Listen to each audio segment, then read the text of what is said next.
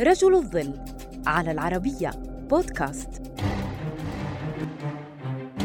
في نوفمبر من العام 1986 كشفت صحيفة الشراع اللبنانية أن الولايات المتحدة الأمريكية باعت أسلحة لإيران أثناء حربها على العراق وهو ما عرف وقتها بفضيحة إيران كونترا وهو ما نفاه الرئيس دونالد ريغان آنذاك لكن شخصا آخر أكد ذلك لاحقا.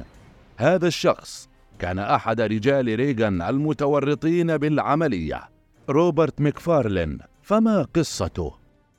ولد روبرت باد مكفارلين في واشنطن عام 1937 ونشأ فيها رغم أنه نجل عضو الكونغرس الديمقراطي في تكساس ويليام ماكفارلين.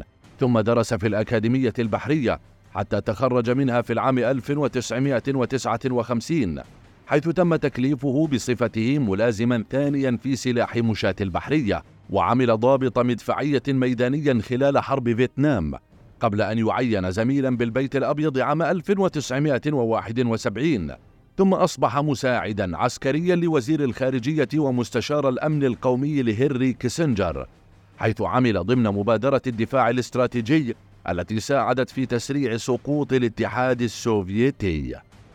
تأثر بكيسنجر وكان يتطلع أن يكون خليفته في المستقبل بحسب ما كتب جون جانز في فورين بوليسي. في العام 1983 عين ماكفارلين مستشارا للأمن القومي لدى الرئيس الأمريكي رونالد ريغان الذي كان يسعى للقضاء على الشيوعية ودعم الحركات المتمردة ضدها. لكن حدثا مباغتا وضع الرئيس ومستشاره في موقف لا يحسدان عليه. عندما تم احتجاز سبعة رهائن أمريكيين في لبنان وهو ما تزامن مع استمرار الحرب العراقية الإيرانية فطلب ريغان من ماكفارلين عمل أي شيء لتحريرهم وهنا حدثت المفاجأة.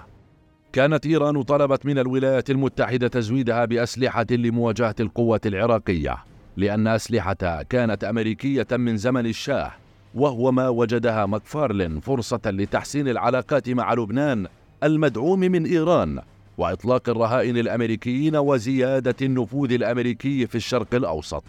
عارضه وزير الدفاع كاسبر وينبرغر ووزير الخارجية جورج شولتز. لكن ريغان ومدير وكالة المخابرات المركزية ويليام كيسي أيداه. ذهب ماكفارلين سرا إلى طهران وفاوض لتحرير الأسرى الأمريكيين في لبنان. لكنه لم يتمكن إلا من الإفراج عن رهينتين فقط وقتها وهو ما وصفه شولتز بسوق الرهائن.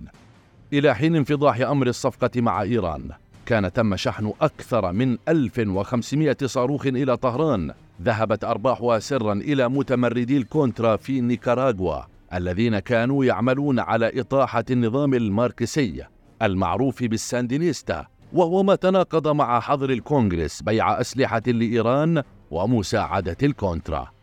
اتهم ماكفارلين بحجب المعلومات عن الكونغرس وخضع للمحاكمة ما دفعه لمحاولة الانتحار في عام 1987 بعد بضعة أعوام روى ماكفارلين في مذكراته أن محاولة انتحاره كانت بمثابة سيبوكو وهي طقوس احتفالية تنتهي بانتحار الساموراي للتكفير عن خطئه عندما يعتبر أنه أصبح عارا على بلده.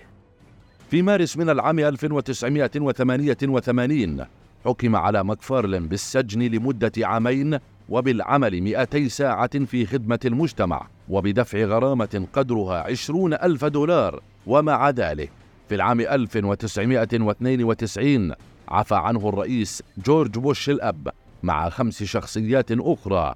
متورطة بالفضيحة.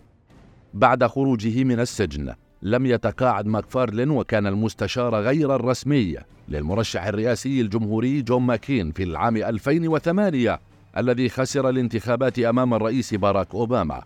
وفي العام 2009 لعب دورا في السودان بطلب من دولة عربية كان يعمل لديها بصفة مستشار واجتمع سرا بعدد من المسؤولين السودانيين في الخرطوم ودارفور. في الثاني عشر من مايو عام 2022 توفي ماكفارلين الذي كان يعيش في واشنطن لكن فضيحة إيران كونترا بقيت نقطة سوداء ليس فقط في سجله وسجل رئيسه بل في تاريخ العلاقات الخارجية الأمريكية.